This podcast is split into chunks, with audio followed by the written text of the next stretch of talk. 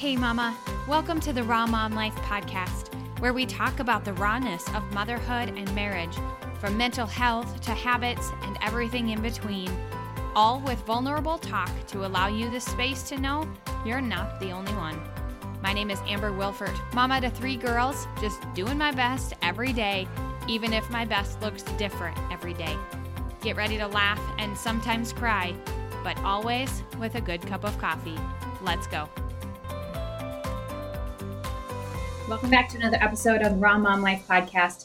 Let's talk today about being overstimulated as a mom and some tools that you can use to help yourself. And these are tools that I use for myself. Will they work for you? Hopefully. It won't be perfect, but it helps. So it was really this year when my 7-year-old started going to OT and I read her report, like her eval report, that I realized I could really benefit from OT myself.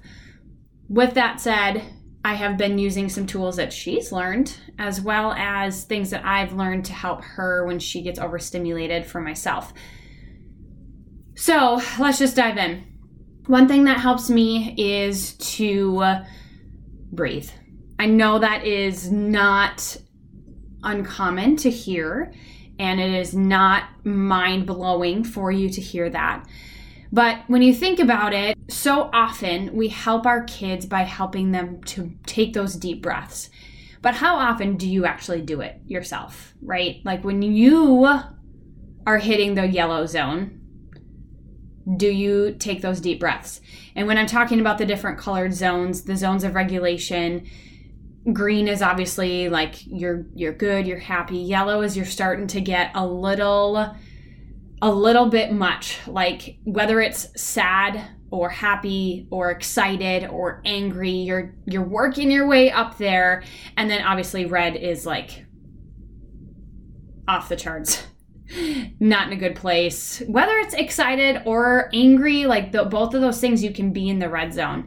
And then there's the blue too, actually, which I think is sad. But we talk a lot about yellow and red in this house. I'll let my 7-year-old know, honey, you're in the yellow zone right now. Let's take some deep breaths together. And it's just good for us to be able to recognize those moments when we get into the yellow zone. And what are those triggers that put us in the yellow zone, right? For me, it's a lot of sounds are rough for me, and smells. Those are 2 things for me that are really hard. But with sounds, you know, like I think of after school, the routine for me typically is to, you know, wash water bottles and thermoses, lunch boxes, coffee mugs, whatever's sitting on the counter. So it's the noise of doing the dishes. There's the noise of, there might be a kid or 2 talking, the Google's playing music. One of them might have earned their tablet time and they can't play that in their bedrooms, and so they're typically on the main level, you know, with our kitchen and living room and all the things. The fish tank is burbling's not a word, gurgling, trickling, the waterfall thing, whatever. It's making noise. And so all of those noises combined in my brain can send me over the edge really quickly. So one thing that I have done recently is to get myself some Loop earplugs. Loop has a few different kinds of earplugs that you can get, and you can take a quiz to see what is best for you. I started with I believe they're the Engage earplugs, and they, actually I have it right in front of me, let me look. Yes, I got the Loop Engage earplugs, and what these are intended for is parenting and like being able to still have conversation when the earplugs are in, but to be able to block out some of that additional noise around you. I also just used them the other day when I was sitting at the car dealership. I needed my van looked at, and I forgot my earbuds to play music in my ears. So I'm listening to, over the speakers, there's Christmas music, which first of all is not my favorite. It is not my favorite. And it's on for so many weeks, I just get over it. So that was playing. There's people walking around talking to me. The TV was on near me in the waiting room while I was trying to work. And I forgot my earbuds, but at least I had my earplugs there, so it just dimmed some of that extra noise. Or like when I'm doing dishes, it just takes away some of that additional noise to help me to be able to chill. I kind of went off on a side tangent. I was talking about breathing, wasn't I? And now I'm talking about earplugs. It's okay. This is real life right here. Raw life. Raw mom life. Raw mom brain. Raw mom brain. So anyway, I'll get back to breathing, but I want to talk a little bit more about these earplugs. Again, they have different kinds of earplugs where, you know, if you want to get rid of all of the sound, great. So anyway, I'm going to put a link in the show notes for you to go check out. They're really affordable, and for me, it was just the tool that I needed to be able to be a little bit more calm. I will even pop one in while I'm driving. I don't want to put them both in because I want to still be able to hear what's going on around me. But for example, some Mondays, my oldest and I drive down to Minneapolis to her violin lesson teacher's house, and usually we have to leave at like supper time. So we'll pack supper and then head down there. For me, the van is already overstimulating because of all of the additional sound between the van and the wind and the music that we're playing, and then people are talking, and I've talked about this before, but it's helped that she can sit in front now. So she's not, you know, yelling at me from the back and trying to have a conversation with me from the back. But even still, she's right next to me, chomping her food, talking to me, so I'll pop one in. And it's just, it's helpful to have that less overstimulation, okay? Okay, but with talking about eating, that is a sound that will take me over the edge. Like, I don't care if you have good manners or bad manners, the sound of people chewing is miserable for me. Like, okay, enough with the sounds. It's also probably overstimulating you. I just cannot, it's just a sound I do not like. So there are times where if my family's sitting down to a meal, because I have especially two girls who eat with their mouth open, no matter how many times we tell them to chew with their mouth closed. And then the third one talks with her mouth full, no matter how many times we tell her not to. And I just sometimes I'm like, I'm already overstimulated. I'm popping in my earplugs. I can still have conversation with them very easily, but some of those additional noises are removed from the situation to help me stay more stimulated, calm, and patient, okay? So these earplugs have been a really helpful tool for me. So again, I will link them in the show notes for you to go check out. Back to breathing. We teach our kids to breathe. Let's do it ourselves. So for me, I know that that situation of all of the noise, or of eating, or of like, even when my husband and the kids are wrestling, that it's fun to watch. And I like love that, right? Because I also am like, oh, he's such a good dad. And like, I love whatever. I don't want to get involved, but also that all of the noise is overstimulating for me.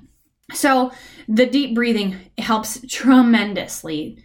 What deep breathing does is it's a brain distraction, right? You're focused on your breathing and it calms your brain down.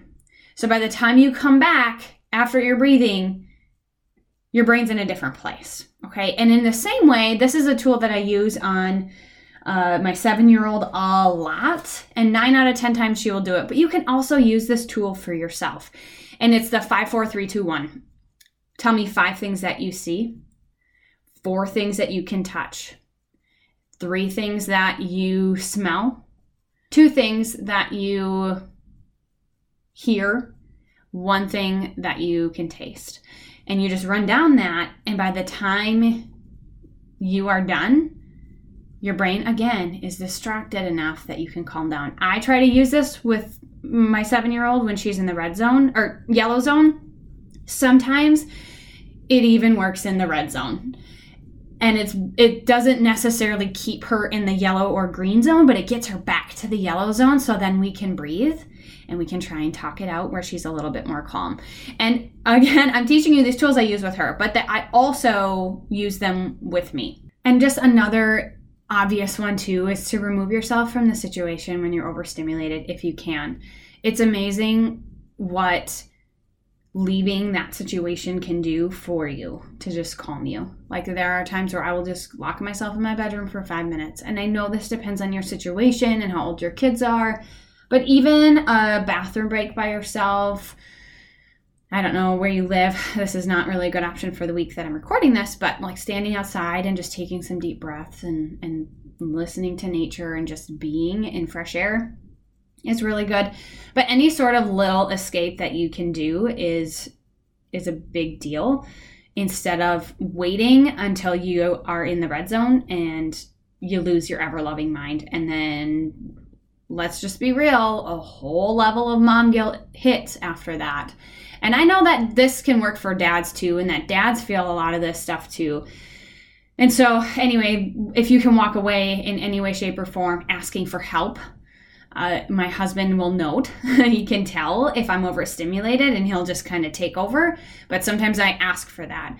I also make sure to communicate with my family. I'm overstimulated right now.